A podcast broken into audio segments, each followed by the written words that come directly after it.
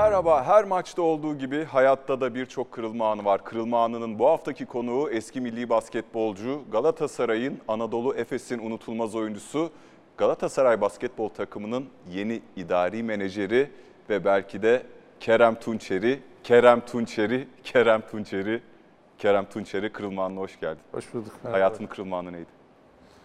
Valla bir iki tane var. Kariyerim açısından en önemlisi eee Ülker'de iki sene kontrat imzalamıştım. Onun ikinci senesinde eee, kulüp istemedi beni. Ben de boşa çıktım. Eee, çok istemeyerek Beşiktaş'a transfer oldum. Ama hayatımın en güzel sezonunu geçirdim orada. Ve oradaki oynadığım oyunla da işte Real Madrid'e transfer oldum. Ondan sonra da önüm açıldı tabii ki. Bir o. Ee, bir de tabii ki de 2010'daki son saniye basket. Tabii ki oraya Ona gideceğiz. geleceğim tabii. Tabii oraya böyle yavaş yavaş 80'lere saralım e, filmi ve e, babanız rahmetli Haluk Bey bir basketbolcu, abiniz Kemal Bey basketbolcu. Basketbolcu olma kararı kolay verilmiş bir karar gibi gözüküyor, gözüküyor ama gerçekten öyle mi? Çok kolay. Ve basketbolun içinde büyüdüm, doğdum çünkü. 5 yaşında başladım basketbola. Ee, babamın formaları, madalyaları onlarla büyüdük abimle beraber. Yeşil Spor Kulübü'nde başladım. Zaten birkaç sene sonra Galatasaray'a geçtim. İşte ben minik takım oynarken daha, pardon abim minik takım oynarken ben daha Galatasaray'a geçmiştim. Daha yaşım yoktu yani. İşte minik takım, küçük takım oradan A takıma kadar. 4 sene daha takımda oynayıp oradan Anadolu Efes'e transfer oldum. Haluk Bey mi daha fazla yardımcı oldu, Kemal Tunçeri mi? Basketbol hayatınızda küçükken. Annem. Öyle mi? Başka bir şey yapayım size tabii. O çok ilgilenirdi. Hep o götürürdü, getirirdi idmanları. Her ne kadar babam eski basketbolcu olsa da başlangıç için öyle. Tabii sonrasında eee A, A takıma çıktıktan sonra her maçtan sonra evde abim maçı ve benim maçının kritikleri yapılırdı. Otururdum. Ama hep kötü şeyler söylenirdi. İyi şeyler söylemezdi babam. Öyle mi? Tabii. Çok zorlayıcı olmuyor muydu? Yani öyle bağırarak çağırarak hiç öyle bir insan değildi yani göreceğiniz en iyi insanlardan biri, en yumuşak insanlardan biriydi. Tatlı tatlı e, eleştirilerle uyarıyordu hepimizi ya. E, basketbolun dışında ne yapmayı severdin küçükken? Arada futbol oynardım mahallede. Ondan sonra ama tabii ki de hiç böyle başka bir şey yapmaya vaktimiz hiç olmadı. Yani özellikle 16 yaşından sonra A takıma çıktıktan sonra full bir e, hayat oldu basketbolla ilgili. Hiç başka bir şey yapacak alanım veya zamanım olmadı hiç yani. Peki 16 yaşında A takım, 17 yaşında da bir Avrupa Kupası maçı var. O 9 Ekim 1996 Södertjale Kings Galatasaray maçı deplasmanda. Ee, bir seyredelim o görüntüleri. Lyckat skott av Petric. Lyckat skott. Kerem Tunjeri. Blir det enkla poäng för Ferrante Banks i returen. Turkarna då istället. Tunjeri, mycket snyggt på egen hand. Där var det väldigt bra. Kerem Tunjeri. Lite aggressivare försvarsspel nu tycker jag från Södertäljes sida. Det är möjligt att till lite i alla fall de senaste minuterna. Kerem Tunçeri 14 Nisan 1979 doğumlu. Bu maç 9 Ekim 1996. Gerçekten de 17 yaşında A takımda e, süre almak bir yana 19 sayı atıyorsun bu maçta. Takımın liderisin tartışmasız. E, o takımda da Ömer Kart var, Ömer Büyükaycan var. E, Vogel var, Burak Sezgin var, Gökhan Üçoklar var. E, maç sonunda da hakemle bir konuşmam var. Hatırlıyor musun? Hakemlerin konuştuğunu hatırlıyor musun? E, Büyük ihtimalle tebrik etmiştir. Hani küçük olduğum için o ara tabii küçük oyuncular hep böyle sempatikle bakılır. Büyük ihtimal ondan böyle Maçın sonuyla ilgili ne hatırlıyorsun? Soyunma odası, eve dönüş. Çünkü çok sansasyonel bir şey bence bu. 17 yaşında bir Avrupa Kupası maçı. Tamam takım ismi çok büyük değil ama o sahaya çıkıp e, 19 sayı bırakmak kolay bir iş değil. Yani onları şu anda tabii çok hatırladığım bir şey değil. Ama e, o takımdan 16 yaşından 17 yaşına çık, çık geçip ve A takımda ciddi süre almak tabii ki de benim en büyük hedeflerimden biriydi. Yani Galatasaray A takımına çıkıp hakikaten sorumluluk alıp oynamak senin de söylediğin gibi hani sahaya girip sahanın içinde durmak değil, sorumluluk alıp e, bir şeyler yapmaya çalışmak benim en büyük hedefimdi. E, onun verdiği bir hırs, heyecan tabii ki de vardı. Onu hatırlıyorum kesin. Onun üzerine de yavaş yavaş koymaya başladım zaten yani. Sansasyonel sürekli söylüyorum ya bu giriş sence nasıl kariyerin geri kalanını nasıl etkiledi? Çok küçük yaşta çok büyük bir e, beklentiliği üstüne çıkarak bir giriş yapıyorsun profesyonel. Ya şöyle anlatayım ben minik takımdan itibaren zaten e, oyuncu olacak gözüyle bakılan bir oyuncuydum. Hani yıldız takım, genç takım, ümit takım zaten çok erken yaşta rahmetli Aydın Çavuş beni A takıma almıştı. Yani o ara oynamıyordum yani idmanlara çıkıyordum. İşte Levent abiler, Lütfü abiler falan var takımda. Yani düşünsenize ben o 15-16 yaşında A takıma çıkıp onlarla idman yapıyordum. O bile benim için bir büyük bir tecrübe oldu. E sonrasında tabii yani zaten beklenti çok fazla olduğu Evet. için ama küçük yaşta da o beklentiyi biraz aşağıda tutuluyor. Çünkü hani kredin daha fazla oluyor. Hata yapma kredin biraz daha tölere olmuş oluyor. O yüzden hani sene sene sene sene e, üstüne bir şeyler koyarak devam etmeye çalıştım tabii. Şimdi 1999 Eurobasket. Yine görüntülerimiz var. Bir seyredelim. Simplement, Tourtoglu qui va peut-être prendre le shoot. 3 secondes encore, les Turcs vont devoir shooter. Impossibilité pour l'instant, c'est fini, c'est terminé. Et le ballon, Herman Kunter, le coach turc.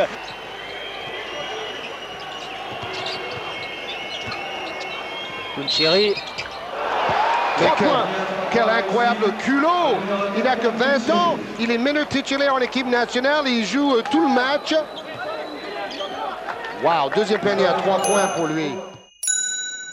Kerem Tunçeri'yi belki de Türkiye'nin tanıdığı maç. Tabii ki biliniyorsun ama Türk milli takımında beklenmedik şekilde Orhun Enen'in yokluğunda ve bu turnuvada 36 dakika ortalamayla oynuyorsun aşağı yukarı. Bu maç Fransa ile oynanan çeyrek final maçı. Haluk Türk basketbol tarihinde Haluk Yıldırım'ın, onunla da konuştuk bu, bu stüdyoda onu.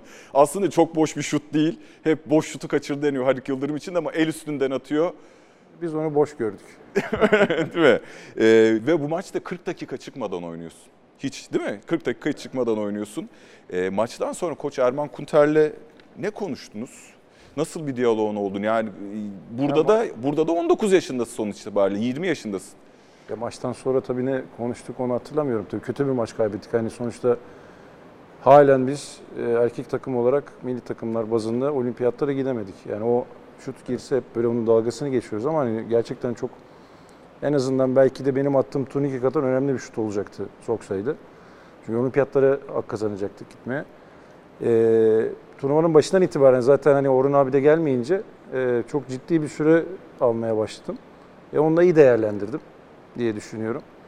Ee, zaten hani sırf ben değil orada Mehmet Okur'da var, Hido'da var, ee, Hüseyin Beşok var. Yani esasında bizim 2010 veya 2001'deki yapılan hem genç oyuncularla tecrübeli oyuncuları buluşturulmuş şekilde bir takım organize oldu. Orada da işte herkes, bütün o 79 jenerasyonu da oradaydı dediğim gibi. Hepimiz iyi değerlendirdik, hepimiz iyi oynadık o turnuvayı. Ama tabii üzücü bir şekilde e, çeyrek finalde elendik. Evet 20 yaşında önemli bir aşama kaydettin. Bayrağı devraldığın bir isim var sırada. Biraz önce adını zikrettin. Orhun Ene. 1997-99 yılları arasında Kerem'de Galatasaray'da oynadığımızda takım arkadaşı da olduk. Milli takım için de e, birçok devamında yeni jenerasyonlarda oyuncu oyun kurucu bakılıyor. E, o dönemde e, milli takım için Kerem'in de milli takımda oynaması gerektiğine inanıyordum ben. Bu anlamda gidip e, milli takım antrenörü ve yetkilileriyle konuştuğumuzda e, Kerem'in esasında en önemli özelliği olan o zaman Türkiye Ligi'nde daha yumuşak bir lig olduğu için ön plana çıkmıyordu. E, savunma özelliğinin ve tam bir oyun kurucu olma özelliğinin işte Hidayet gibi, Mehmet Okur gibi o jenerasyonda oynayan e, oyuncularla birlikte kimyayı tamamlama adına çok önemli bir oyuncu olacağını düşünmüştüm. Bunu da paylaşmıştım. O süreçten sonra Kerem milli takıma başladı. Akabinde de ben milli takımda ayrıldım 99 senesinden itibaren. En son 2001'de oynadım ama o da e, o dönemden sonra o bayrağı devralarak e, ondan sonraki bu jenerasyonun yakaladığı başarılara büyük katkı sağladı. Orhun Ene Türk basketbolunun en önemli oyun kurucularından birisi, en önemli koçlarından da birisi. Orhun Ene'den e, oyun kuruculuk anlamında ne öğrendin sence? Ya zaten Orhan abi Galatasaray'a gelmeden önce benim en büyük örnek aldığım hem sağ içi hem sağ dışı oyunculardan biriydi. Ve e, nasip oldu ve aynı takımda oynadık. 2 sene veya 3 sene tam hatırlamıyorum. Büyük ihtimal 3 sene oynadık. E, çok şey öğrendim. E, dediğim gibi her idmanda ondan bir şey öğrenmeye çalıştım. Hem dediğim gibi hem sağ içi hem sağ dışı. Her şey basketbol değil sonuçta. E, çok da düzgün bir insan. Siz de tanıyorsunuz hani sağ Evet. dışında da Evet. herkesin sevdiği, saydığı bir insan. O yüzden hani onunla oynamak benim için çok e, kariyerim açısından çok önemli oldu. Savunmasıyla ön plana çıkıyor dedi. Biraz daha böyle hücumcu yönünde ön plana çıkmak ister miydi? Ya esasında e, altyapıda oynarken çok skorer oy- oynuyordum. Evet, öyle bir durum var. Herkes var, biliyor bunu. İşte orada Nihat İziç sağ olsun genç yıldız takım, genç takım oralarda beni böyle pure point guard yapmaya çalıştı. Yani çok, çok skor atmaz oyun kurucu, oyunu kurar gibisinden. E, bayağı da öyle oynadım. E, A takım açınca da biraz daha öyle oynadım. De biraz da duygusal bir adamdım yani. e, daha çok etrafı oynatayım, onlara biraz daha pas vereyim gibisinden kafasında bir oyuncuydum. E tabii ki de şimdi dönüp baktığım zaman belki biraz daha bencil olsam belki daha iyi yerlere gelebilirdim yani. 2001'e geçiyoruz. Milli takımdan devam ediyoruz ama arada atladığımız tabii ki kulüp takımı ile ilgili şeyler de var. Onlara da döneceğiz. Ee, kısa bir videomuz var yine hatırlatalım.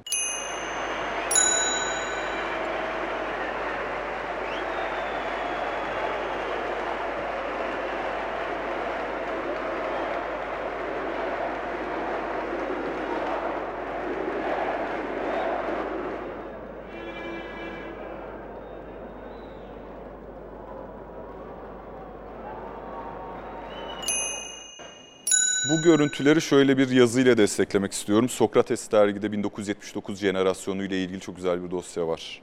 Eylül 2015'te yayınlanmış. Senin demecin. 2001'deki takımın oyun kurucusu olmak kadar zor bir şey yoktu. Büyük egolar sebebiyle bizim yaşça büyüklerimize adaptasyonumuz çok zor oldu. Kendi yaş grubumuzda çok problem yaşamasak da üst dönem entegrasyon esnasında sıkıntılar baş gösterdi. Şimdi tek tek söylemeyeceğim kimler olduklarını ama 2001'de performansımın düşük olmasının bir numaralı sebebi yaşanan bu ego çatışmasıydı. Zaten gencim, tecrübesizim, kendi seyircim önünde oynuyor ve eleştiri alıyorum. Bir de takımda böyle problemler var. Sağımda o var, solumda öbürü. Topu ona verirsin, diğeri bozulur falan bir oyun kurucunun psikolojisinin çok sağlam olması gerektiğini 2001'de öğrendim diyorsun. Şimdi soru şu, zaten gencim, tecrübesizim diyorsun.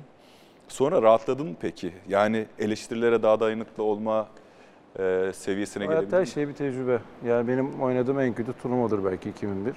Dediğim gibi çok zor bir takımdı. Yani e, oyun kurucu olup da öyle bir takımda e, oyunu kurmak ve onlara yön vermek hakikaten çok zordu. Bir de dediğim gibi 99'da da çok iyi bir performans verince beklentiler biraz daha fazla olmaya başladı. Ama dedi yani bayağı kötü, bayağı eleştiri aldım o turnuvada. Nedense şimdi tabii geriye dönüp baktığım zaman komik geliyor. Yani yazılanlara, çizilenlere, eleştirilere çok kafayı takıyordum. Çünkü bayağı eleştiri yani bayağı bel altı vuranlar da oluyordu. Ama tabii iyi ki de olmuş. Sonraki hayatımda, kariyerimde benim için çok yararlı oldu onlar. Tecrübelendim. Çok fazla takmamayı öğrendim. Stres yönetimini iyi yapabildin mi kariyerin boyunca sence? Başta yapamadım tabii. Gençken belli bir dönem tabii ki yapamadım. Çok dediğim gibi çok etkileniyordum her şeyden. Ama zamanla bu şeyleri tecrübe ederek eee, kendi kendime savaşmayı ve etrafa kendimi kapatmayı öğrendim yani. Peki sağ içinde mi insanları yönetmekten daha çok zorlandın, sağ dışında mı insanları yönetmekten ya da ya da şöyle söyleyeyim, rakipler mi daha çok yordu seni, kendi takım arkadaşların? Yok ya ben öyle çok zor takımlarda oynamadım. Hani 25-26 senelik kariyerimde yani bir, bir, bir takım vardır veya iki takım vardır. Veya birkaç tane oyuncu vardır yani anlaşamadığım, zorlandığım.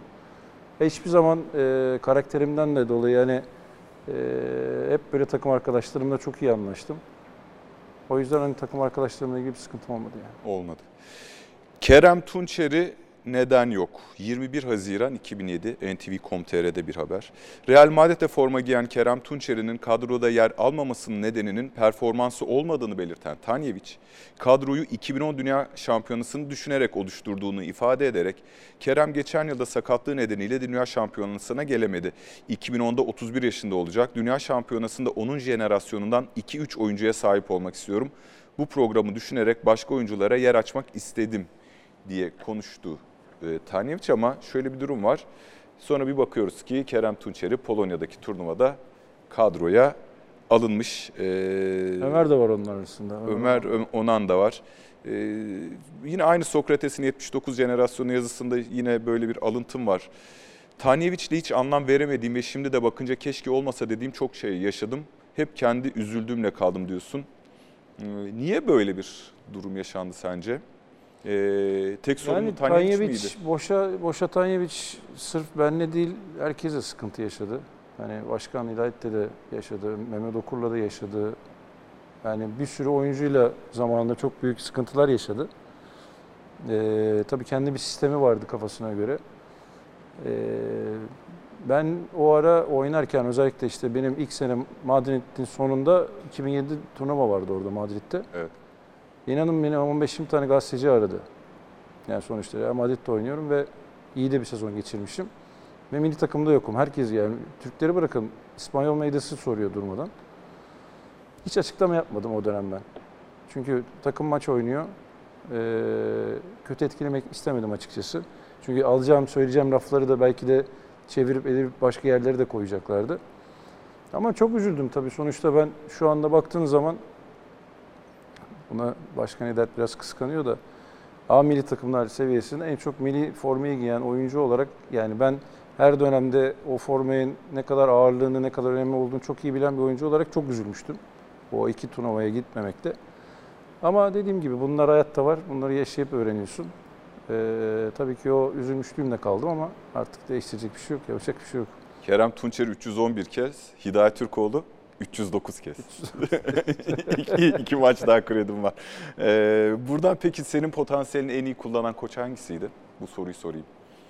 Tanyeviç değildi. Bunu biliyoruz ama çok Tanyeviç hiç önemli değildi. koçlarla çalıştı. Hiç, hiç değildi Tanyeviç. Ee, ya Beşiktaş'ta o iyi oynadım demin açılışta yaptığım konuşmada Beşiktaş'ta bir sezon geçirdim dedim ya.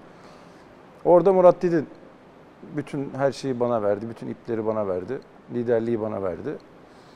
Ee, seyirciyle beraber de takımın kimyasıyla beraber de muhteşem bir sezon geçirdim. Sezon MVP'si oldum. Dediğim gibi oradan sonra kariyerim çok iyi yere gitmeye başladı. Çünkü Efes, Anadolu Efes ve e, Ülker'den sonra biraz düşüşe geçtim gibi hissettim. Küçüktüm de zaten 25 yaşındaydım. Çünkü hani Efes ve Ülker'in dışında bütçe veren çok fazla takım yoktu. Onlar tabii çok az bütçeyle oynayan takımlardı. E, otomatikman da oyuncu kendini biraz hani oralardan sonra biraz düşmüş hissediyor. Ama dediğim gibi yani o kadar iyi bir sezon geçirdim ki e, Duygusalım diyorsun. Anadolu Efes'ten ayrılıp Beşiktaş'a, Ülker'den ayrılıp Beşiktaş'a gidiyorsun. İstemedi diyor. Yani kötü bir durum. istemedim Profes- değil, camia için istemedim değil yani. Ben Yok hani- camia için değil. Yani, Ülker Spor senin kontratın varken serbest bırakmış değil mi? evet. Ülker Spor. Ve Beşiktaş'a gidiyorsun. Ya şimdi o dönem zaten Anadolu Efes'le Ülker Spor çekişiyor şampiyonluk için. Bu psikolojiyle nasıl baş ettin?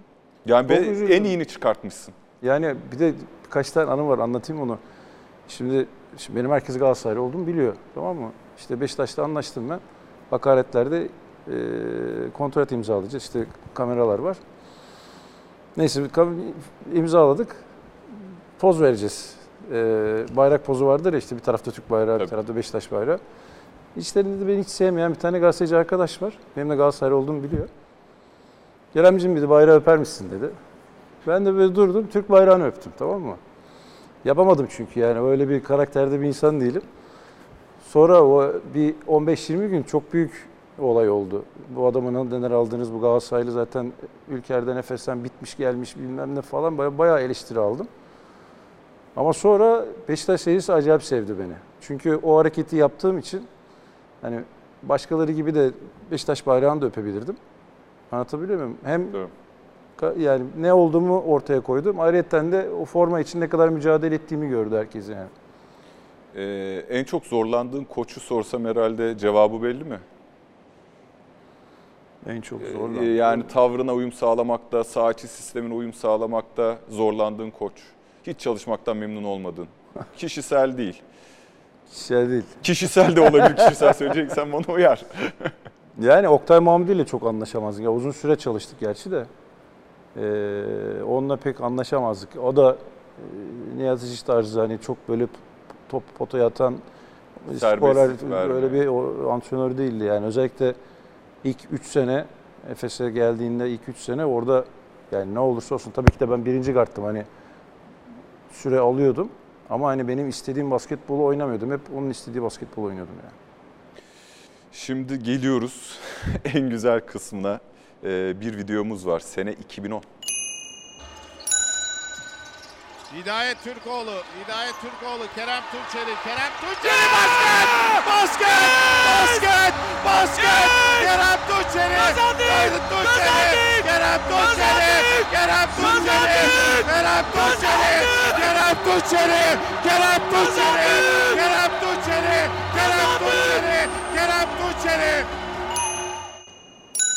Seyredelim bir daha. Kaç kere Ama seyrettin? seyrettim. Yalan.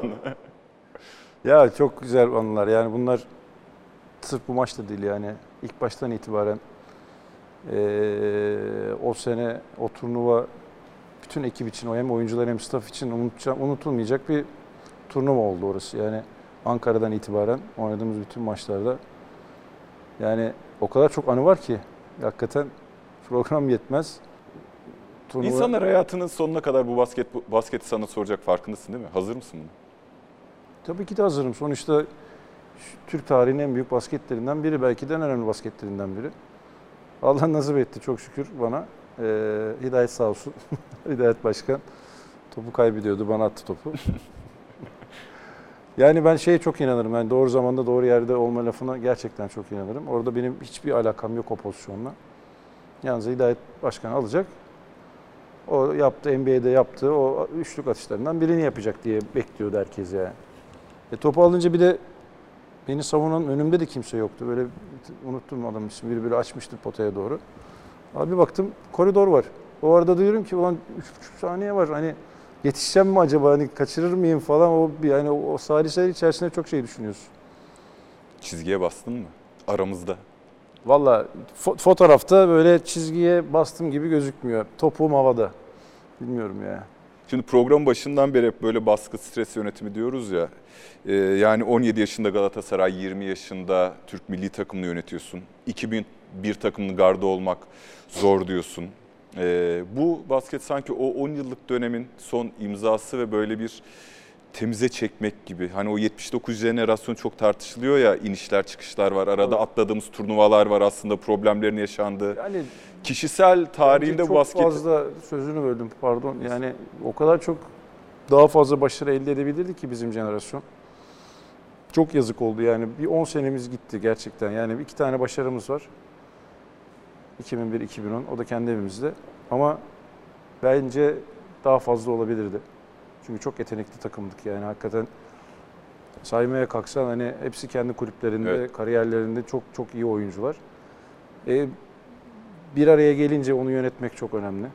İstediğin kadar herkes bireysel olarak iyi oyuncu olsun. Sen takım kimyasını oturtamıyorsan hiçbir başarı elde edemezsin yani. Anlatabiliyor muyum? Çok 12 zor dev yani. adama yakışmayan şeyler mi oldu? Yani neden ya takım kimyası sadece takım kimyası mı yoksa Yo, oyuncular arasında çok böyle acayip böyle sıkıntılar olmadı hiç. E tabii ki de e, ufak tefek itmanda, maçta tartışmalar, kavgalar tabii ki de oluyor. Hani egolar yani zaten çok çok büyük oyuncuysan eğer e zaten bir ego olmak zorunda oyuncuda. E, orada çatışma oluyor. Ben daha atacağım, sen daha atacaksın. O şeye girdin mi ama işte dediğim gibi ya 2001'deki turnuva mucizevi bir turnuva bence. Ya çünkü herkes herkesle birbirine giriyor. Arada itmanda, maçta.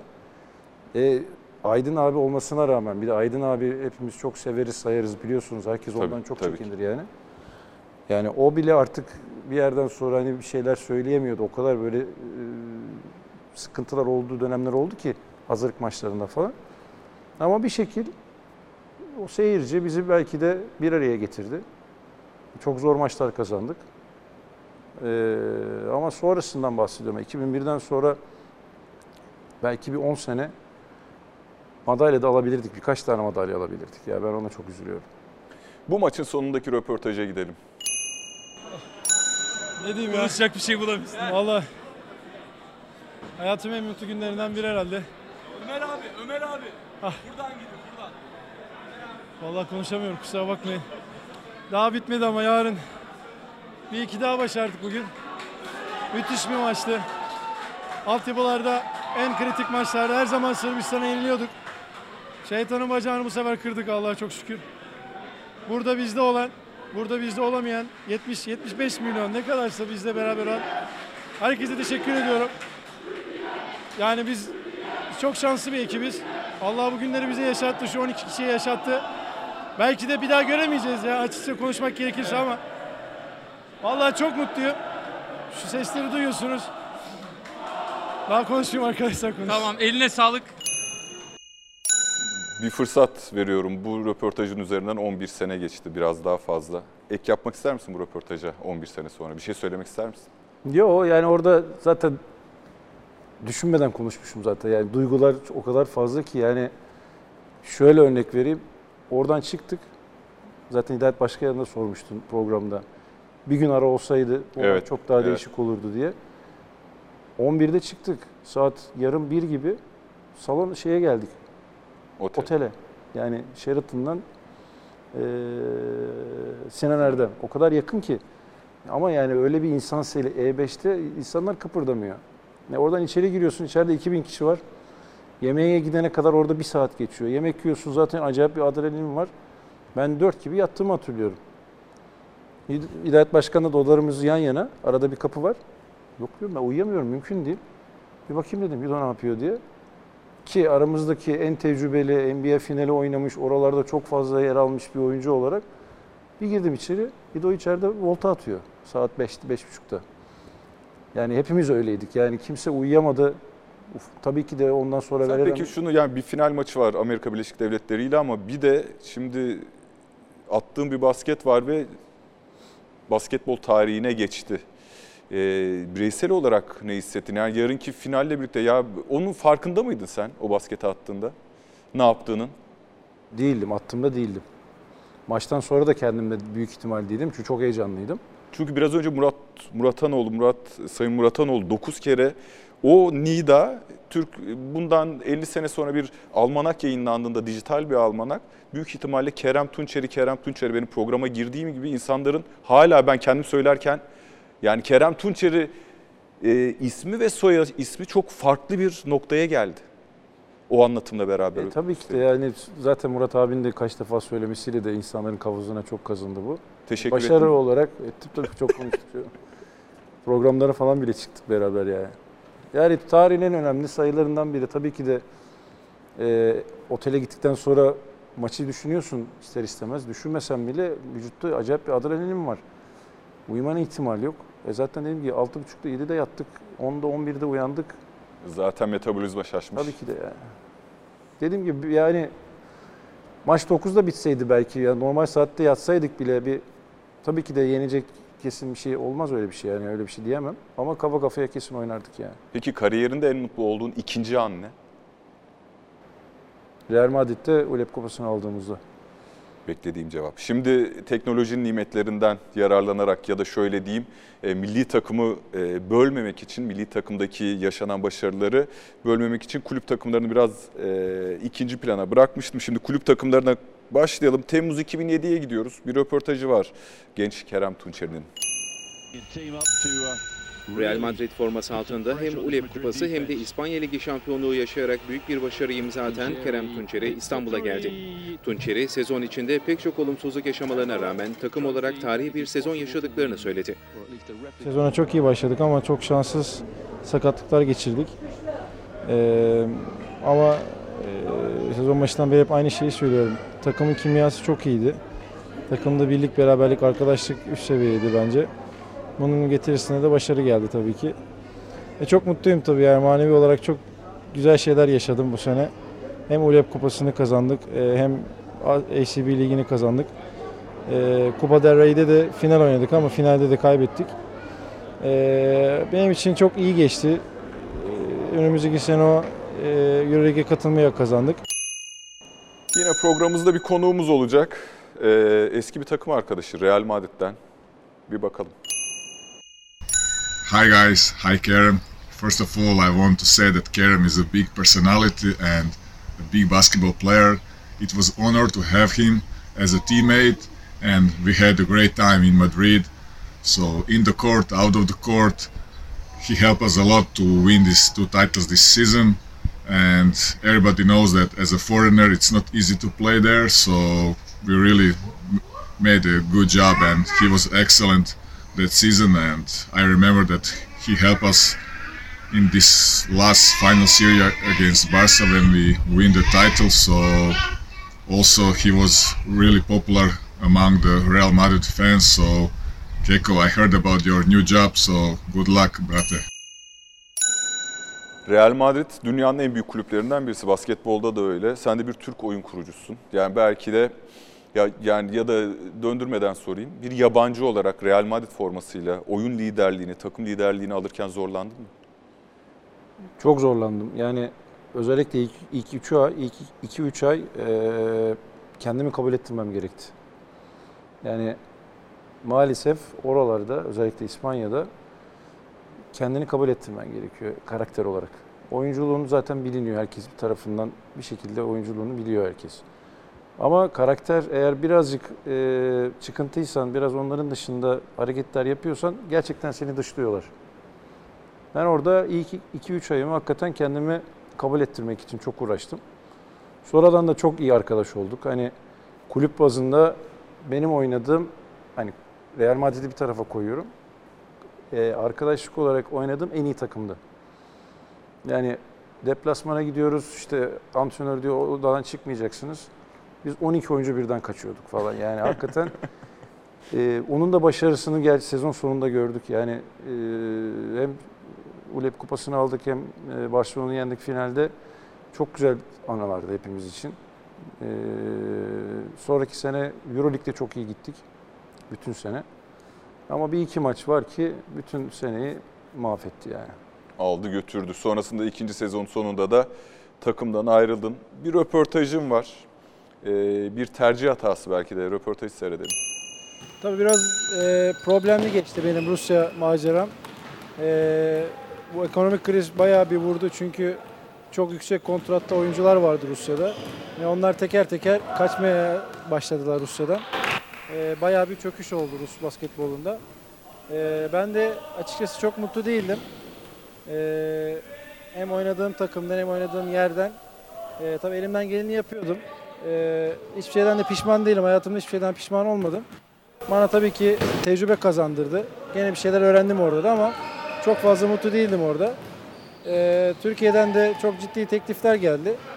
Ama tabii ben yıllarımı geçirdiğim ve çok özel şeyler yaşadım. ve bir sene tercih ettim.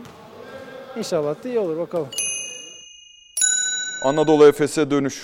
Rusya tercihinden geriye ne kaldı sana? Hani hayatta başarısızlık yoktur, tecrübe vardır derler ya. Yok o da bir tecrübeydi. Orada bile söylemiştim yani orada herhalde 2011 falan orası. Ya 2011 öyle bir Ee, şey Not galiba. almamışım.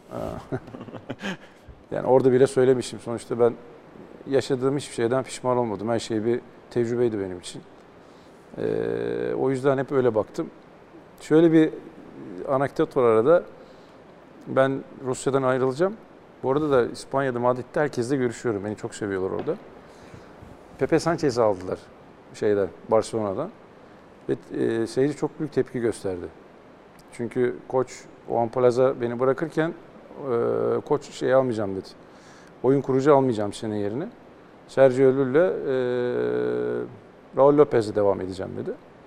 Tabii ki de saygı duydum. Yani yapacak bir şey yok. Bir hafta sonra şeyi aldı, Pepe Sanchez'i aldı. Çok büyük taraftar e, tepki göstermiş bilmiyorum ama bana öyle geldi. Sonradan dayanamadı adam gitti. Sonra ben de işte şeyden ayrılacağım Rusya'dan. Dedim ki ben ayrılıyorum. Efes istiyor. Efes'e gideceğim. Sizden bir şey var mı? İşte koça soruyorlar. İşte koç diyor ki işte ben onu yolladım geri almam biraz sıkıntı olabilir falan filan. Eyvallah dedim yapacak bir şey yok. Ben Efes'e imza attım. 8 saat sonra Real Madrid teklif yaptı bana. İmza atılmış bu. İmza atılmıştı. Yoksa Efes'i mi tercih ederdin Real Madrid'i mi? Real Madrid'e dönerdim. Dönerdim. Ama Efes'e gittim ve bir videomuz var. Çok güzel video. Şarkı söyledim.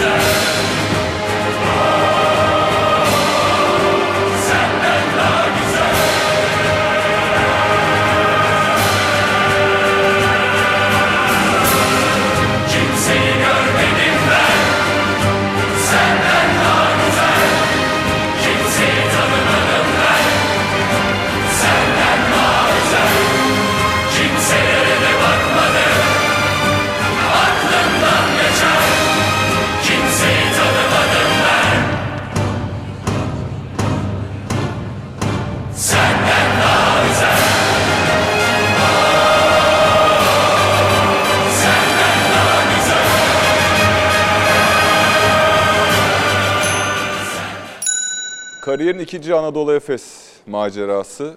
Ee, toplam 4 şampiyonluğu var Efes'te. İkinci dönemde biraz daha kupa, sayı, kupa sayısı lig şampiyonluğu anlamında az. Sence neden? Yani Beşiktaş'ta final oynadık. O kötü kaybettik onu. Ee, onun dışında işte Ergin abiyle Fener'i 4-2-0'dan 4-2 yendiğimiz Evet. seri var. Yani takım yani kimya oturmadı belki. Oyuncuyla antrenör anlaşamadı. Yani bir sürü sıkıntılar oldu oraya. Bu video çok güzel bir sürpriz takıma. Ee, sana yapılan en güzel sürpriz neydi hayatında? Valla şu an hiç aklıma gelmiyor. Ama bu sürpriz çok e, değişik bir sürpriz hayatımda ya. Efes günlerine 15 Kasım 2013'teki bir röportajda Pınar İlik Üçer'in röportajıyla nokta koyuyoruz. Bu sezon başında Efes'ten ayrıldınız. Bu ayrılış hikayesini anlatmanız mümkün mü? E, Valla açıkçası ben bilmiyorum neden olduğunu. E, bir açıklama yapılmadı. Ama üzüldüm tabii ki. Sonuçta e, 8-9 senemi geçirdim. E, çok güzel anılarım oldu orada. E, yani bütün kulübü, bütün başta başkanımız olmak üzere herkesle aram çok iyiydi tabii ki. Ama yapacak bir şey yok. Profesyonel, hepimiz profesyoneliz. E, ama belli olmaz bir gün döneriz belki. Duygulusun herhalde. Yaş 36. Evet, 2015'te bu açıklama. Basketbolu Efes'te bırakırım diye mi düşünüyordun? Aynen öyle. En büyük hayalim oydu. Ben çünkü hem uzun süre forma giydim, kaptanlık yaptım. Tuncay Bey'le aram çok iyiydi, aile ara- aram çok iyiydi ve ne olduğunu bilmiyorum. Hiç- Hiçbir şey söylenmeden ben ayrıldım kulüpten. Hiçbir şey söylenmeden. Ee, İçine de sinmedi herhalde bu ayrılık. Tek üzüldüğüm şeydir, ayrılıklar arasında en üzüldüğüm... Tarzı nasıl oldu? Yani hiçbir şey söylemeden görüşmede çağrılmadı, bir tebligat Hiç. yapılmadı. Hiç. Ya, menajerim söyledi. Ee, plus bir kontratım vardı. Onu uzatmadılar. Ama ne kulüpten biri aradı, kimse aramadı beni ya. Ve yani dediğim gibi profesyonel hayat bunlar olabilir. Hiçbir şey demiyorum ama ben kendimi çok daha değişik yerlerde hissediyordum. Efes- Anadolu Efes için. Ama öyle değilmiş yani. Ben bayağı üzüldüm o sene yani. Tek Sen- üzüldüğüm senedir diyeyim yani ayrılıklardan içerisinde. Ee, nerede görüyordun sen kendini Anadolu Efes tarihi içerisinde? Yani kimlerini yanına koyuyordun? Ya tabii ki de Koraç Kupası gibi Avrupa şampiyonlukları gibi şeyimiz olmadı. E, ufak tefek başarılarımız oldu. Dört tane dediğin gibi Türkiye şey Türkiye şampiyonası var. E, ama yani dediğim gibi ben orada hem çok uzun süre oynamamın verdiği şey hem mm, ilişkilerim hem yaptığım kaptanlık yani ben mesela e, son senemde çok az oynadım. Takım kaptanıyım ve büyük bütçelerle bir takım kuruldu. Bu Jordan Farmer'lar, Evet, evet. Sasha Vujicic'ler falan geldi. Oktay abi oynatmadı beni o sene. Ve kötü de geçiyor her şey. E ben orada bir oyuncu olarak hiç oynamıyor. Bir sene önce çok iyi oynamıştım. E bir, hiçbir şey oynatmıyor beni. Hiçbir şekilde sahaya almıyor. E ben orada arıza yapabilirdim mesela. Oyuncu olarak antrenörümle tartışabilirdim. Ama sırf yani aileyle aram çok iyi olduğu için, Tuncay Bey'le özellikle aram çok iyi olduğu için ben kaptanlığımı yapmaya devam ettim. Hiçbir arıza yapmadım. O yüzden de biraz dokundu onu demek istiyorum. Hani o senenin sonunda ben bu kadar fedakarlık yapıp da hiçbir şey söylenmeden ayrılmam biraz üzmüştü beni yani. Kerem Tunçeri 10 Ağustos 2021'de bir açıklama yapıyor. Basketbolculuk hayatı Acıbadem'de noktalandıktan sonra Türkiye Basketbol Federasyonu'nda da önemli bir görevde bulunduktan sonra Galatasaray Kulübü'nde yine basketbol şubesinde önemli bir göreve geliyor ve şöyle diyor. Baba mirası Galatasaray Spor Kulübü'me geri dönmenin mutluluğunu yaşıyorum. Ee, bu görevi kabul ederken temel motivasyonun neydi? Yani tabii ki de Galatasaray'da doğup büyüdüm. Ee, çok şey öğrendim, çok şey kazandım. Ama en büyük isteği babamın, rahmetli babamın Galatasaray'ın başına geçmemdi. Çünkü o da çok koyu bir Galatasaray'dı ve o da Galatasaray'ın altyapısından yetişmiş bir oyuncuydu.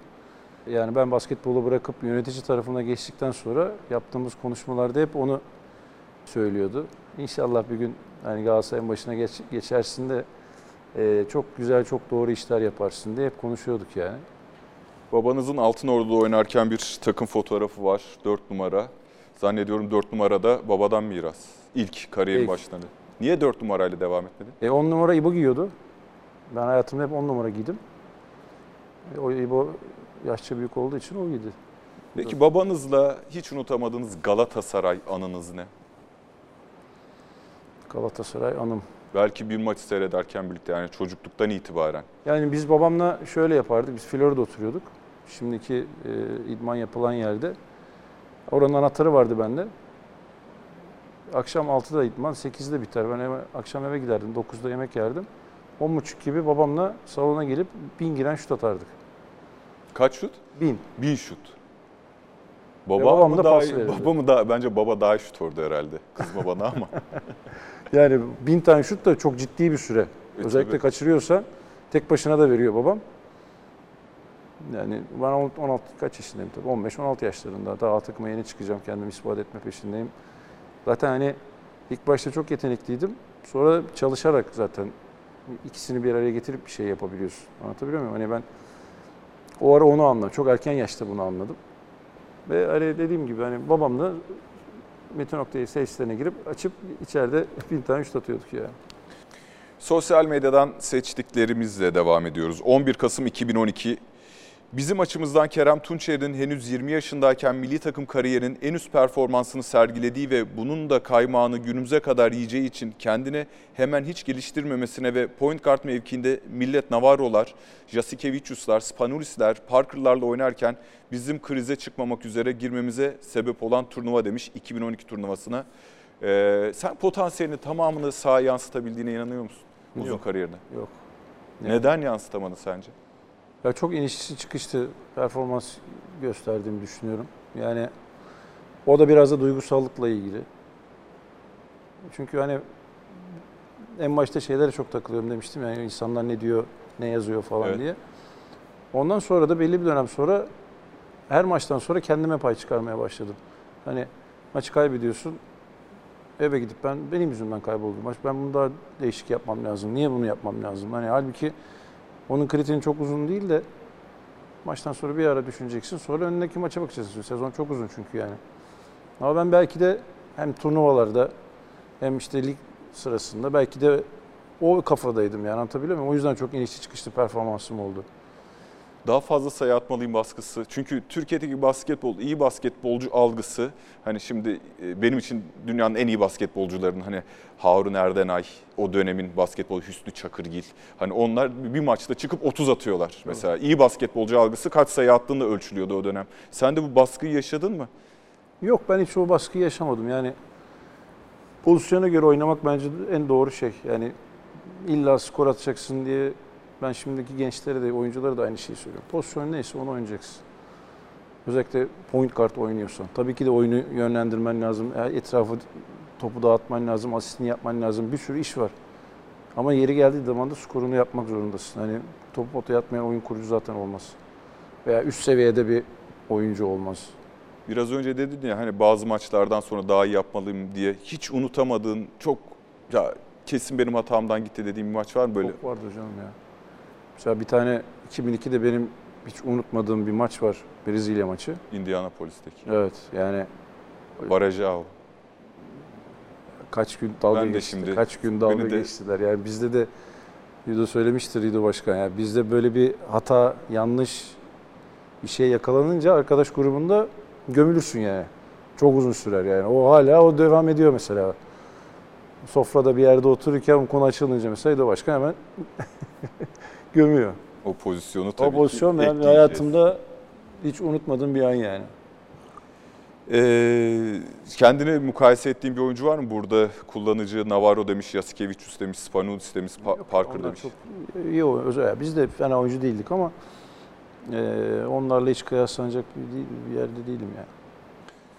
Ee, son Avrupa Şampiyonası'nda tek bir tane üçlük veya şut sokamayıp bizi ekran başında felç eden alternatifi olmayan 12 dev adamdan birisi.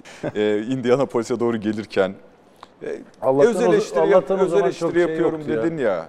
E, sosyal medya Sosyal medyada Allah'tan çok yoktu yani. Öz eleştiri yapıyorum dedin ya. İnsan en çok kendisi, insanı kendisini acıtır ya. En çok nereden acıtıyorsun kendini? Eleştirirken, öz eleştiri yaparken. Oyunculuk kariyerimden bahsediyorsun. Oyunculuk yani. kariyerinden. Yani dediğim gibi keşke bu kadar duygusal olmasaydım. Keşke bu kadar şeyi kafaya takmasaydım. Ee, oluruna bıraksaydım. Sonrasında biraz öğrenmeye başladım bunu ama yani hep ben benim hatam, benim, benim yüzümden ben insanlar ne diyecek, ne konuşacak bunlar çok saçma şeyler. Şimdi çok komik geliyor tabii geriye dönüp bakınca ama o psikolojide yapıyorsun maalesef yani. Hiç bırakma noktasına geldin mi? Yani son dönemden demiyorum. Yani 26, 27, 28 yaşındayken. Bırakma değil de o Ülker sonrası Beşiktaş'tan önce e, kontratım vardı Ülker'de. E, ben bir sene oynamayacağım. Kontratım belli zaten. İdman yapacağım. E, Avrupa'dan bir takım bulursa menajerim belki Avrupa'ya giderim dedim. Ama Avrupa'dan bir yer çıkmazsa dedim, Türkiye'de oynamayacağım dedim. Bir ara öyle bir kafaya Beşiktaş'a girmiştim. nasıl ikna oldun bu noktadan? İşte ailem, büyükler, eski basketbolcu abilerim hani ne olursa olsun oynamam gerektiğini, ne olursa olsun yani ee, bir sene oynamamak dünyanın en yanlış şeyi olduğunu anlattılar. İzah et. Küçüktüm zaten dediğim gibi hani 25 yaşındaydım daha yani. 24-25 yaşındaydım. Ama basketbol bırakma değil tabii bir sene. oynadım. Ara verme. Belki de gerçi bir sene ara çok uzun bir süre. Ne olacağı da belli olmaz. Şimdi bir fotoğrafımız var. Çok kararsız kaldım bu maçla ilgili fotoğraf seçerken. E, Daha güzel bir fotoğrafın var mı sence? Ya da turnikeye atarken, son turnikeye atarken fotoğrafın var. O mu daha güzel, bu mu daha güzel? Burada duygular çok açıkta ya. Ya o fotoğraf ayrı bir fotoğraf, turniki fotoğraf ama burada tabii nasıl bağırıyorsam herkes bağırıyor zaten yani. Bütün Türkiye'yi yıkmıştın. Aynen. Basketbol sana maddi değerlerin dışında ne kazandırdı sence? Ya basketbol benim hayatım. Yani ben tabii ki de belli bir yaştan sonra herkes para için yapıyor. Ama ben benim her- ilk planımda hiçbir zaman para olmadı. Ben hep e, daha iyi olmaya, e, daha iyi yerlerde oynamaya, hep kendimle bir challenge halindeydim. E, çok şükür de başardım. Yani çok inişli çıkışlı performanslarım da oldu. E, ama dediğim gibi yani basketbolla doğdum ve basketbol hayatım oldu. Her şeyim oldu yani. Bütün karakterim, e, insanlarla tanışmam, e, yurt dışılara gitmem falan. Hani her şey basketbol. Benim her şeyim basketbol yani. Şimdi bir fotoğraf daha var. Arka arkaya verelim fotoğrafları. Bunu. Hidayet Türkoğlu, Kerem Tunçeri, altyapı. Bir fotoğraf daha var ve Hidayet Türkoğlu, Kerem Tunçeri. Çok özel bir dostluk. Ee, 30 senelik bir dostluk. Belki daha fazla. İlkokulda birlikte. İlkokul beş. Ee, birlikte en mutsuz olduğunuz anı hatırlıyor musun? En mutsuz maç dışında. Herhangi bir mağlubiyet bilmiyorum. Mağlubiyet de olabilir. Ama deyince ne çağrıştırıyorsa. Hidayetle en mutsuz oldum. Mutsuz çok olmadık. Biz hep böyle gırgır muhabbeti yaptığımız için ya o bana yüklenir ya ben ona yüklenirim. Ya biz birine buluruz ona yükleniriz. Yani hep böyle oldu. Küçük takımdan itibaren hani ilkokuldan itibaren hep böyleydi. E o bir ara işte NBA'ye gitti ilk sene döndükten sonra İstanbul'a ayaklar yere basmadı doğal olarak. Yani NBA'de oynamaya başladı. O ara biraz kötüydük çünkü ulaşamıyordum ben Hidayet'e o zaman. Ee, ama sonra çok olgunlaştı, çok tecrübelendi. Ondan sonra zaten ilkokuldan beri çok yakın arkadaş olduğumuz için. Şimdi de öyle hani inanın bir yere giriyoruz. Mesela işte federasyondayken toplantı anında falan. Yani artık böyle bakışlarla insanların ne dediğini, ne saçmalık yaptığını, ne olduğunu falan bakışlarla anlaşıyoruz artık. Yani bu çok özel bir şey. Benim her zaman zor günümde her zaman yanımda olmuştur. Dediğim gibi çok özel bir dostluğumuz var başkanla yani. Bakalım onun mesajı ne sana? Eyvah. Sevgili Emek, bugünkü konuğun benim çok sevdiğim, saydığım 30 yıllık dostum, kardeşim diyebileceğim birisi. Ee, şu an kendisi çok önemli bir görev üstlendi. Çok değerli bir camiamızın genel direktörlüğünü üstlendi. Buradan kendisine başarılar, başarılar dilemek istiyorum. Ee, bu dostumla ilgili elimde aslında ee, çok güzel hikayeler var. Ee, ama e, şu an çok büyük, çok önemli bir role üstlendi. O yüzden e, çok üstüne gitmeyeceğim. Sadece bizimle ve kamuoyuyla e, düğün tarihini paylaşırsa çok mutlu oluruz. Buradan herkese sevgiler, saygılar. Ee, düğün tarihini bekliyoruz sevgili Kerem Tuncer. Ve benim nikah şahidi yapmanı istemiyorum bu sefer.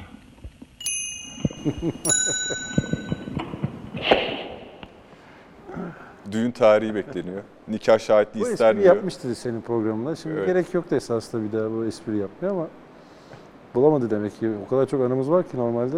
Evet zaten söylüyor. Ee, peki ne zaman iyi ki de Hido var dedin hayatımda? Ya ilkokuldan beri çok hep öyleyiz ya. Yani benim için hep özeldi yani Hidayet.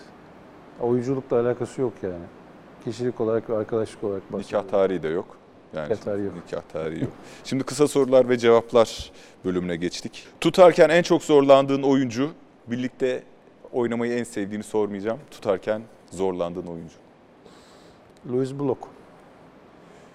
Real Madrid'deki Takım arkadaşı Takım oldum ama arkadaşı. karşılıklı da oynadım. oynadın.